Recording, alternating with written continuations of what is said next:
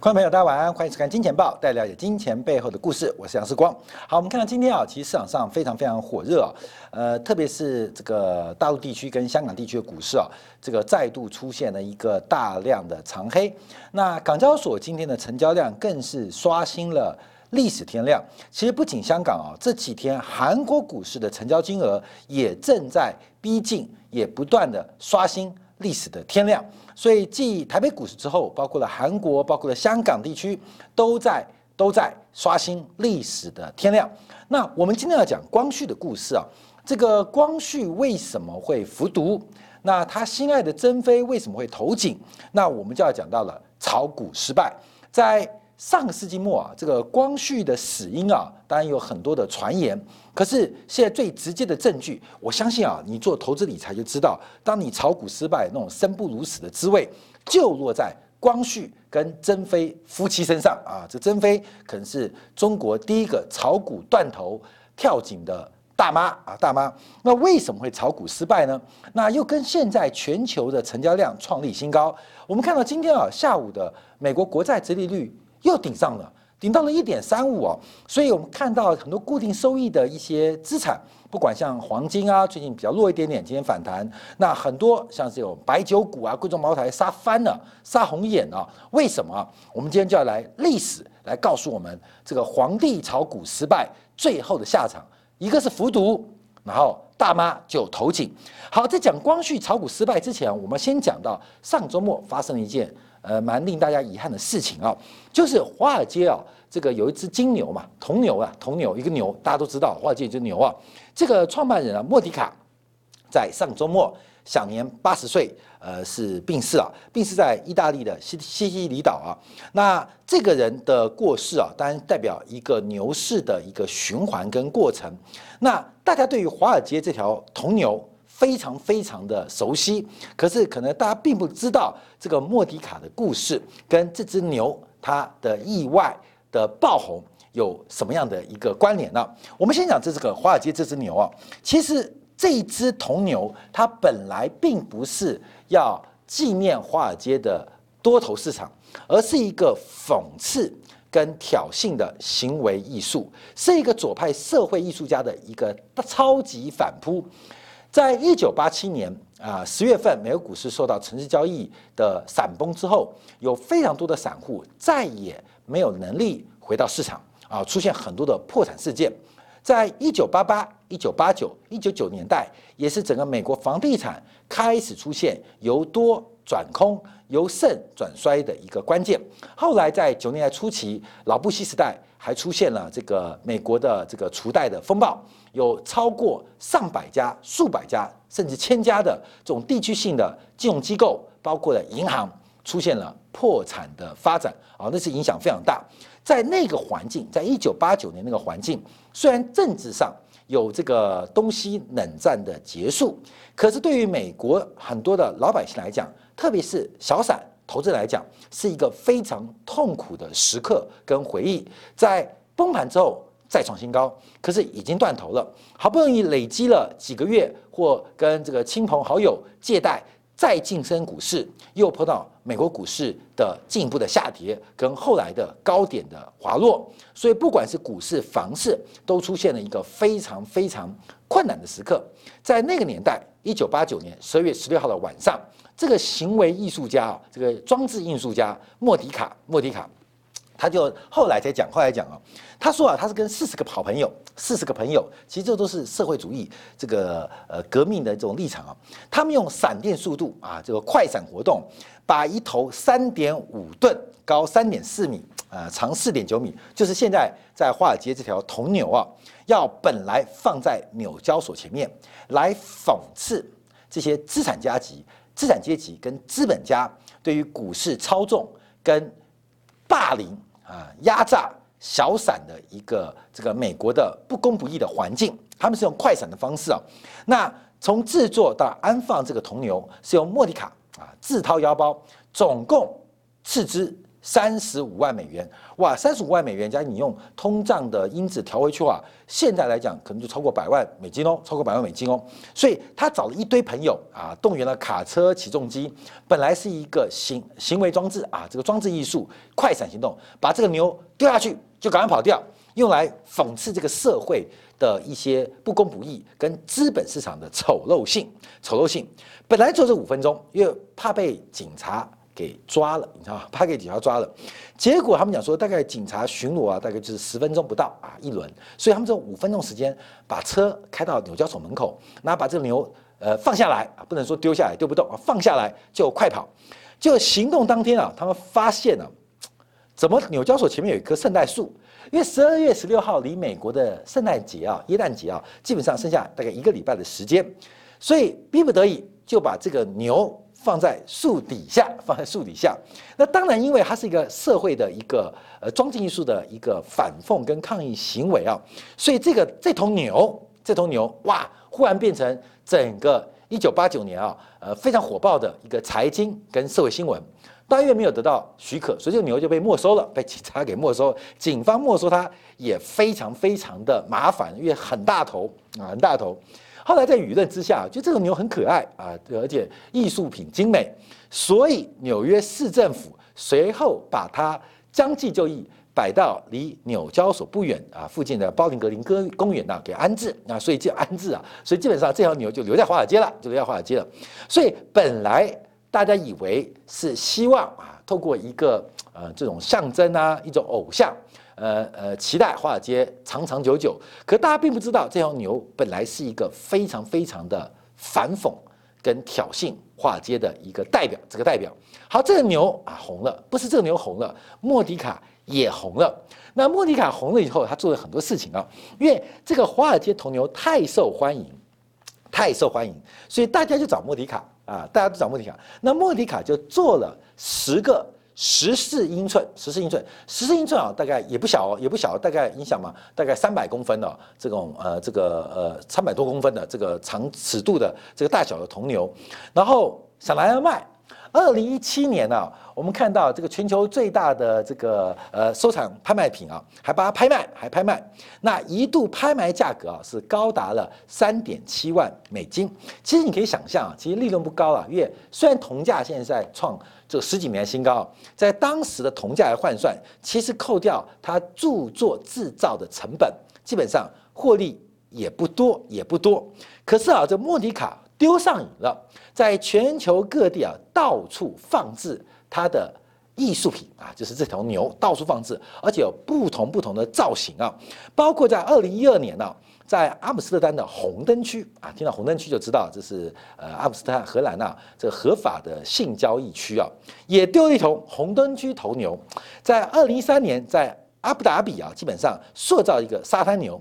二零一五年为了斯坦福啊，也做了一个不锈钢牛。在二零一零年，上海市政府就不用丢，不用丢，我正式邀请你为上海雕塑铜牛。所以这个莫迪卡基本上就跟我们金融市场跟这只牛有密切的关系啊。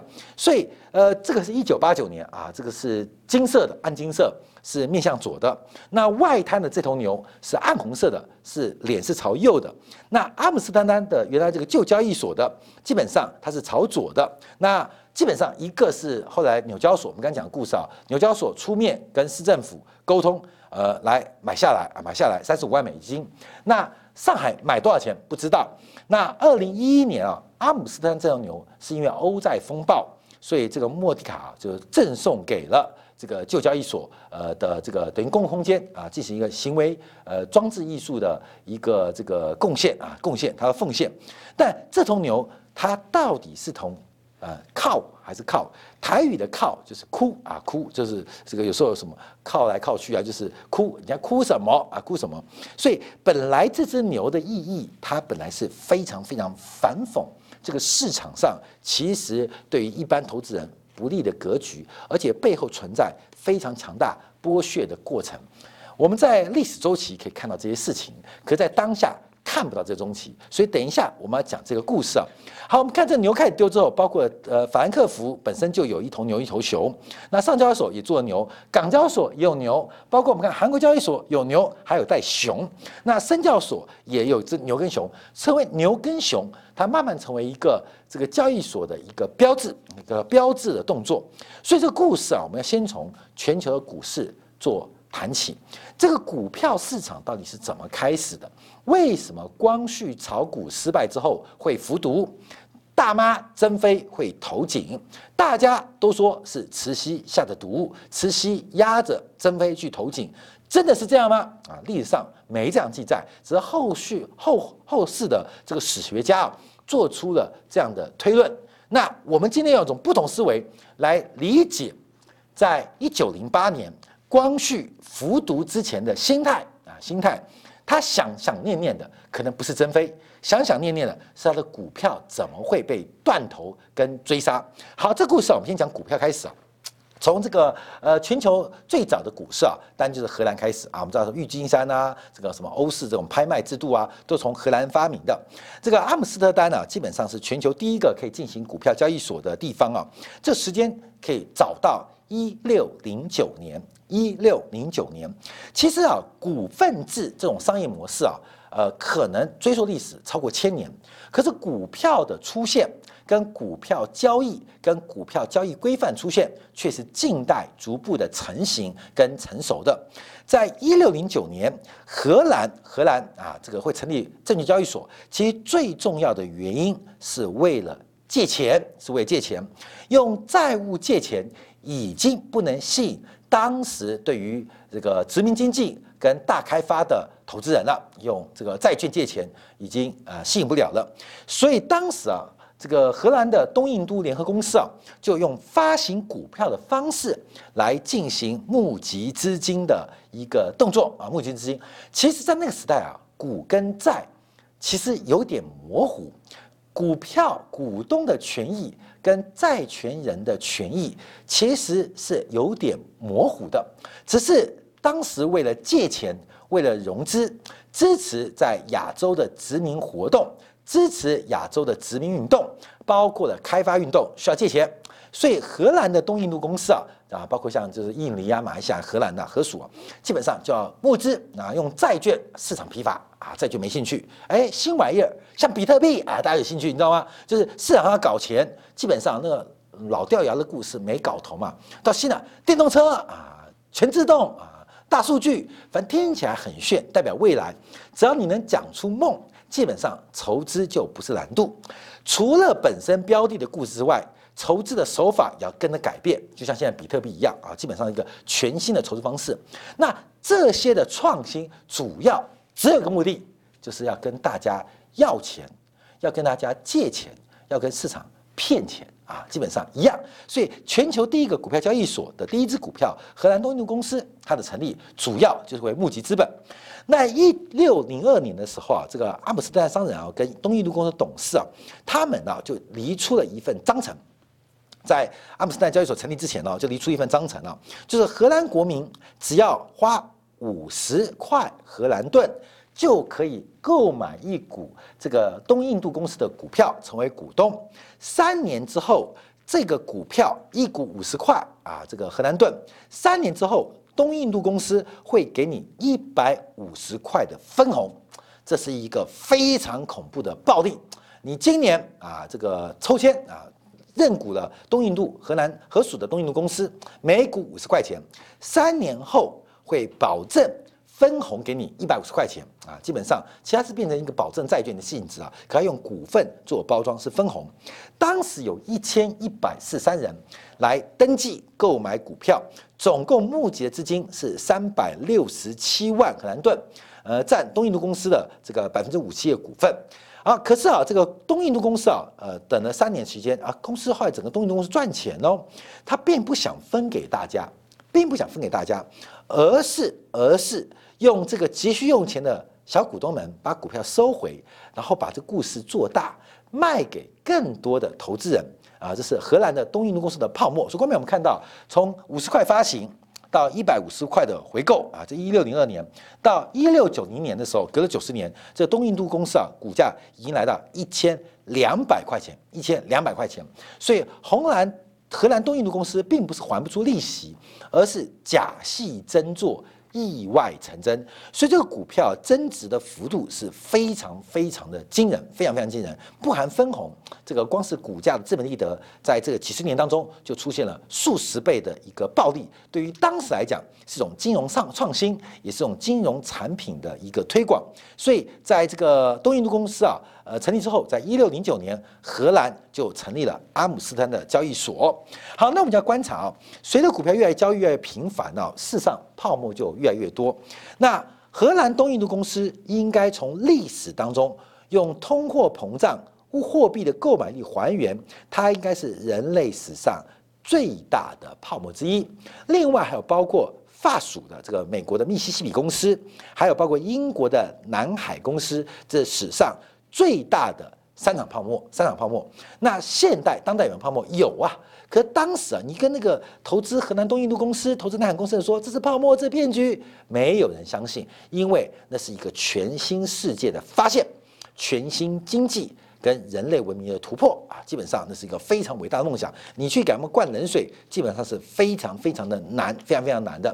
那后面有什么印尼发现金矿啊，又有什么金矿呃运金船啊沉没啊，变成一种对赌的概念。所以除了债券之外，还有了股票。除了股票之外，又多了保险。所以这个英国啊，这劳氏保险也是在当代。所创立的啊，基本上就多重的金融业就逐步的成立。关键我告诉你啊，这最后啊，就留下这些很伟大的人类社会制度的发现跟发明，让我们现在社会越来越伟大。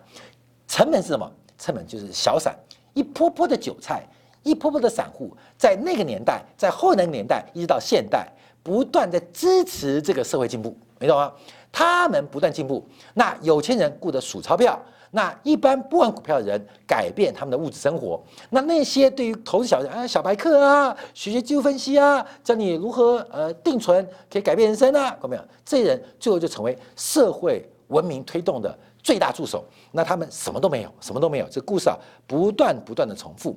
所以你说只有荷兰有吗？我们故事要讲回到中国，在中国啊，后来成立了上海证交所啊，上海证交所不是一九一九九零成立个哦，最早证交所。这家证交所严格来讲是一八九一年在上海在证券交易所出现了叫前客工会，就是营业员的工会。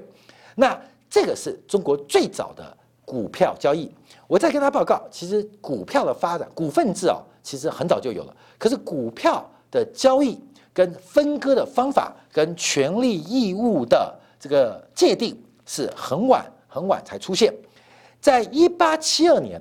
中国的第一支股票出现了啊，就是上海的这个轮船招商局，叫轮船招商局，也不是上海，就轮船招商局，这是一八七二年第一个成立的。那大家都知道，约在一八四零年之后啊，这个中国饱受列强的入侵，大量的外资外商来到中国来淘金来发展，也跟随了大量的移民来到了中国。那随着中国被列强的压迫，进行大规模的开放。而这个开放也创造了巨大商机，其中就是通航的商机。在洋商垄断中国对外跟内河航运的一个优势之下，中国有必要进行竞争。这种竞争也不是大清政府要竞争，而是市场之必然。为什么？暴利出现，有暴利就必然会有更多的这个参与者。会进来分食这个暴利，直到暴利消失。而轮船招商局能够活下来，主要是有政府的支持，因为运价有上有下嘛。那因为轮船招商局至少有漕运利润的保证。这个中国对外的开放，包括了什么五口通商啊，还有全面开放，包括内河航行权的开放。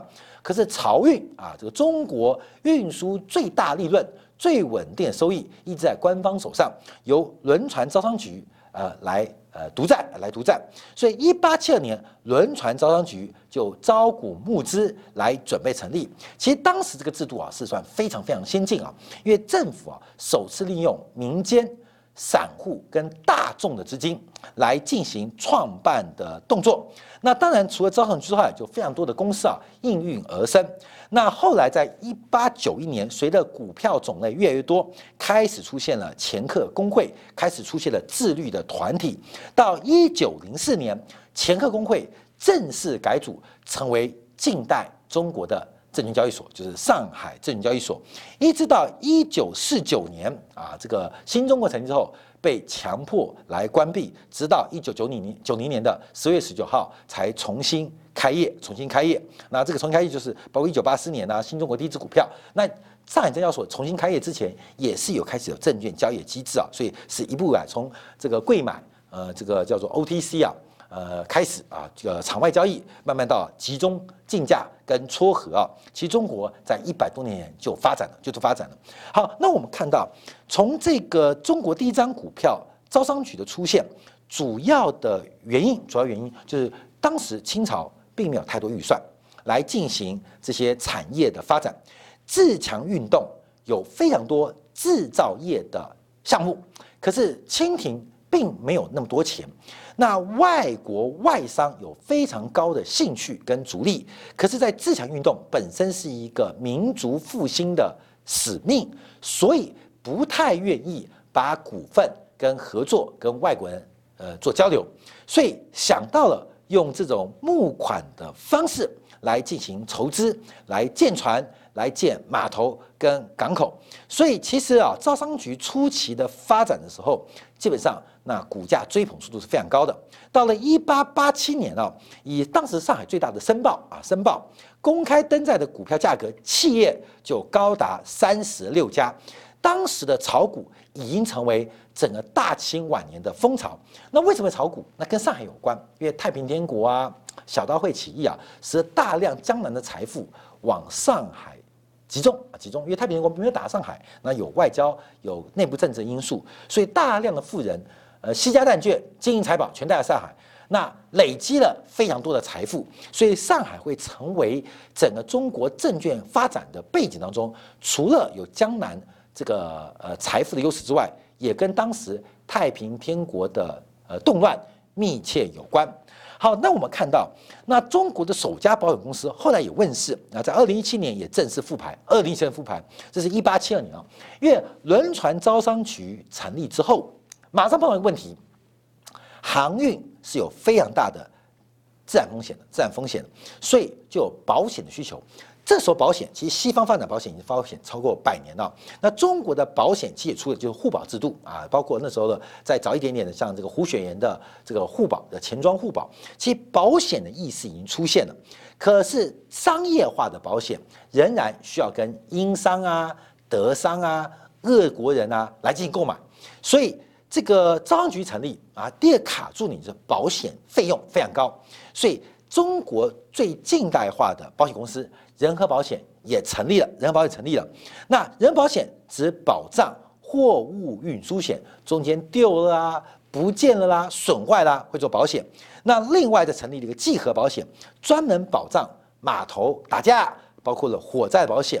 那一八八六年，人和计核合并成人计核保险，那股本一直没动，一直到一九二八年都没有改变。那直到一九三年代，这个包括对日抗战，还有。国内内战，中国内战之后啊，这保险公司活不下去，过不下去，就逐渐的呃萧条跟停业了。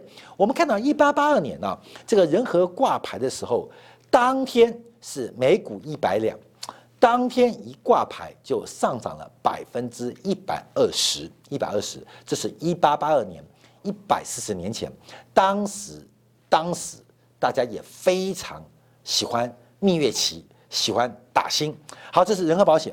那目前呢，呃，中国存在存世最早的股票啊，另外一档就是开平矿业局，这跟自强运动有关。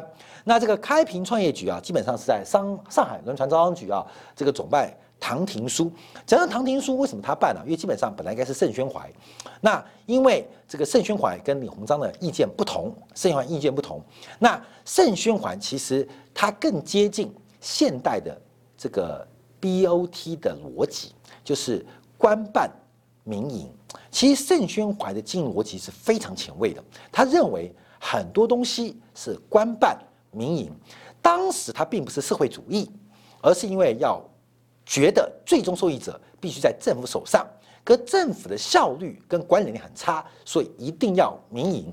那这个想法其实也让盛宣怀在大清晚年成为一个非常重要推动中国制造业、服务业甚至金融业进步的领袖人物。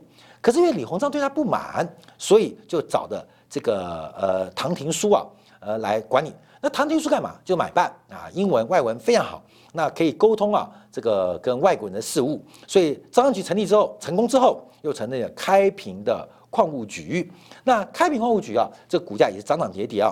从一八七八年筹资一百亿，一百一百两，每股一百两，总共募到了八十万两。关淼那时候的开这个股票很特别哦，他们都是从天使轮开始的哦。股票没有业绩，先卖一个梦，然后先从天使轮开始，就是我要做什么事，所以募资。募完资之后去执行，跟现在的 IPO 制度、二级上市、二级市场是不一样的。现在上制度是你要有成绩之后，进一步扩张，有历史的轨迹跟会计记录作为参考之后才能发行。以前的股票，不管在中国还在西方，都是从天使轮开始。你有梦，这个梦能够说得过去，能够吸引大家，基本上就能够募集资金。看到没有？听起来像不像现在很多的加密货币？就到底是什么用？不知道，反正听起来有梦就值得一试。所以啊，这个开平矿务局上市的时候，每股啊是一百两啊黄金啊一百两白银一百两白银。然后一八八一年、一八八二年正式投产之后，这个股价已经翻了一倍，超过了两百两，甚至啊在三年之内一度还有两百六十两的喊价，就是股价大幅度的走高。到了一八八三年，又碰到了上海金融危机，包括白银价格的波动跟棉业的风暴，使得这个股价跌破面值，一路来到七十两。那后来又这个就扯到了这个中国跟外国合作，因为这个开平矿局跟这个。滦中矿务局啊，竞争。滦中矿务局是外国人的，开平矿务局是中国人的，就在唐山呐。所以唐山为什么呃钢铁厂那么多？主要就是有煤嘛，也有矿。基本上，所以从那边就开始。然后这个过程当中，基本上又扯到了美国后来的总统胡佛的观察。这个当时啊，因为这个开平矿务局要建码头，什么码头？秦皇岛港啊，秦皇岛港，所以要筹资，要借钱。那所以基本上当时啊，这个就呃那时候接任的总经理张张毅啊，基本上就找到了本来中国关税总局服务的叫德特林啊，因为中国的关税，因为这个几次的呃这个海外的签约当中啊，基本上是交给外国人了，所以基本上由德特林来这个曾经从事过啊，就是跟中国人有交往，那就找德特林说能不能找外国人借钱，德特林就找到了他后来从事的老板啊莫林。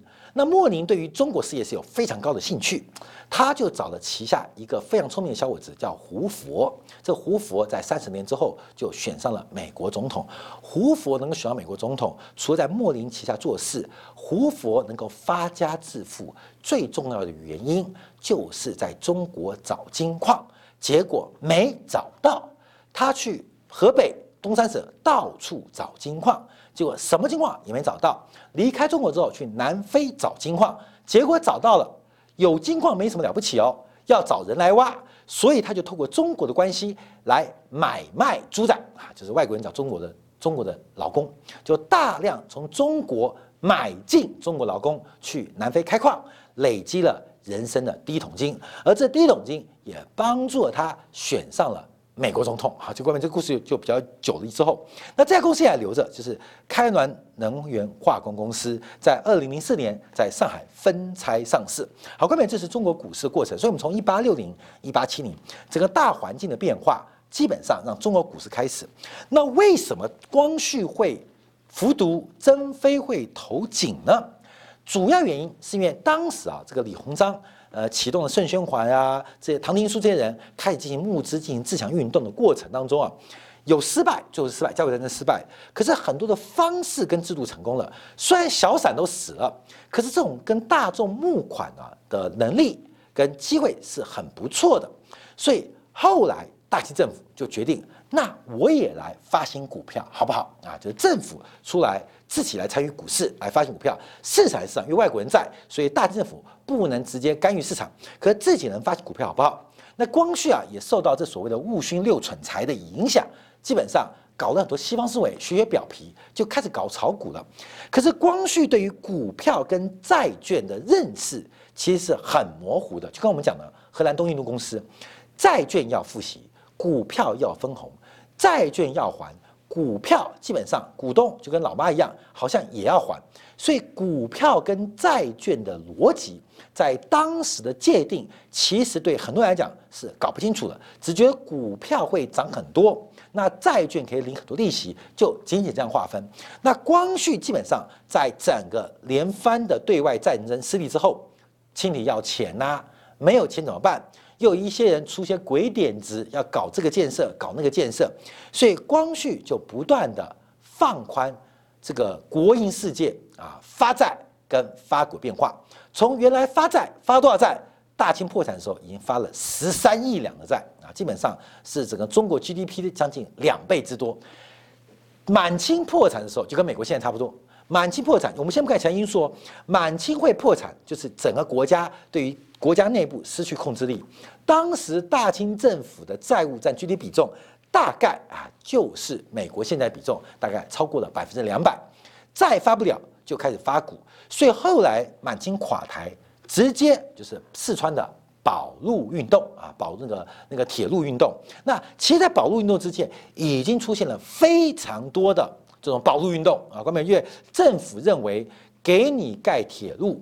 开始的时候是用股票逻辑来募款，天使轮嘛，我刚讲天使轮不并不像现在是这个二二轮呐，就是二次上市 IPO 逻辑是先募款做建设，所以一开始募资是用股票逻辑募资，可是，一旦成功，自动转换成债券逻辑，并不想分红，只想配息，甚至在所有权、经营权跟债权债务关系很模糊，所以常常引发这些呃这个建设。或这些公司的一些混乱局面，而参与这些建设的人基本上都地方士绅，有非常大影响力。所以整个光绪后期的失败，很重要的是整个长江也好，包括了大平原也好，基本上出现了太多金融上的危机跟动乱啊，危机跟动乱。所以最后啊，其实我们看光绪啊，他在整个的中国证券史，这个证券包含了股票跟债券，它有非常大的贡献。但也直接影响到中国证券发展的变化，因为包括一九零四年上海证交所真正成立，那就是光绪任内嘛。虽然光绪的时候已经被冷静了，可光绪每天躲在家里干嘛啊？买个炒股机看股价，不然很无聊嘛。光绪去紫禁城嘛，非常无聊，你知道吗？非常无聊，每天跟珍妃追来追去，也没什么玩躲猫猫都玩腻了，你知道吗？所以每天就拿一个股票机研究股票。学学 K 线啊，学学威廉指标啊，艾略特指标，搞不好光绪写本书，他都是投资大师啊！啊，开玩笑，因为那时候没什么东西啊，就每天演股票。所以光绪最后是不是因为炒股失败，搞得大妈珍妃投井自己服毒啊？这是历史之谜。因为我们看到对照组，因为真正对照成功的是慈禧，慈禧的炒股利用资本市场融资就非常非常的成功。这个因为这个紫禁城有非常大的用水需求，用水需求，我们看过这个呃这个清宫就知道，那个水要推推推，每天早上推推推推推推用水。那第一个是生活的民生需求啊，每天的呃呃宫内用水很多。第二个是安全需求，就是这个呃月黑风高啊，这个小心火烛。所以本身呢，这个紫禁城的供水有非常大的难度，难度是小事，重点是要钱。所以一九零七年啊，这个慈禧诞后啊，就把这个防火的难题交给袁世凯。那袁世凯跟市场很熟，就决定用西方的自来水的方法方法来进行一个引水工程。那这怎么办呢？就成就直接委托了工部成立了京师自来水有限公司啊，有限公司用募款的方式，募款的方式用债券配息的逻辑发行成功。钱拿到了，自来水就通了，所以慈溪也感受到那个小玩意儿，原来炒股很轻松，而且炒股可以赚很多。为什么？因为他是大股东，他不管差价的哦，他只不管小散的哦，那？他只要做小散骗钱，他成功了。所以吃香喝辣的是慈溪，这个呃担心受怕的是光绪，承受一代炒股失败的是珍妃。不知道观众朋友。你有没有什么感觉呢？好，感谢大家收看，明天同一时间晚上八点，杨世冠金钱报与您再会。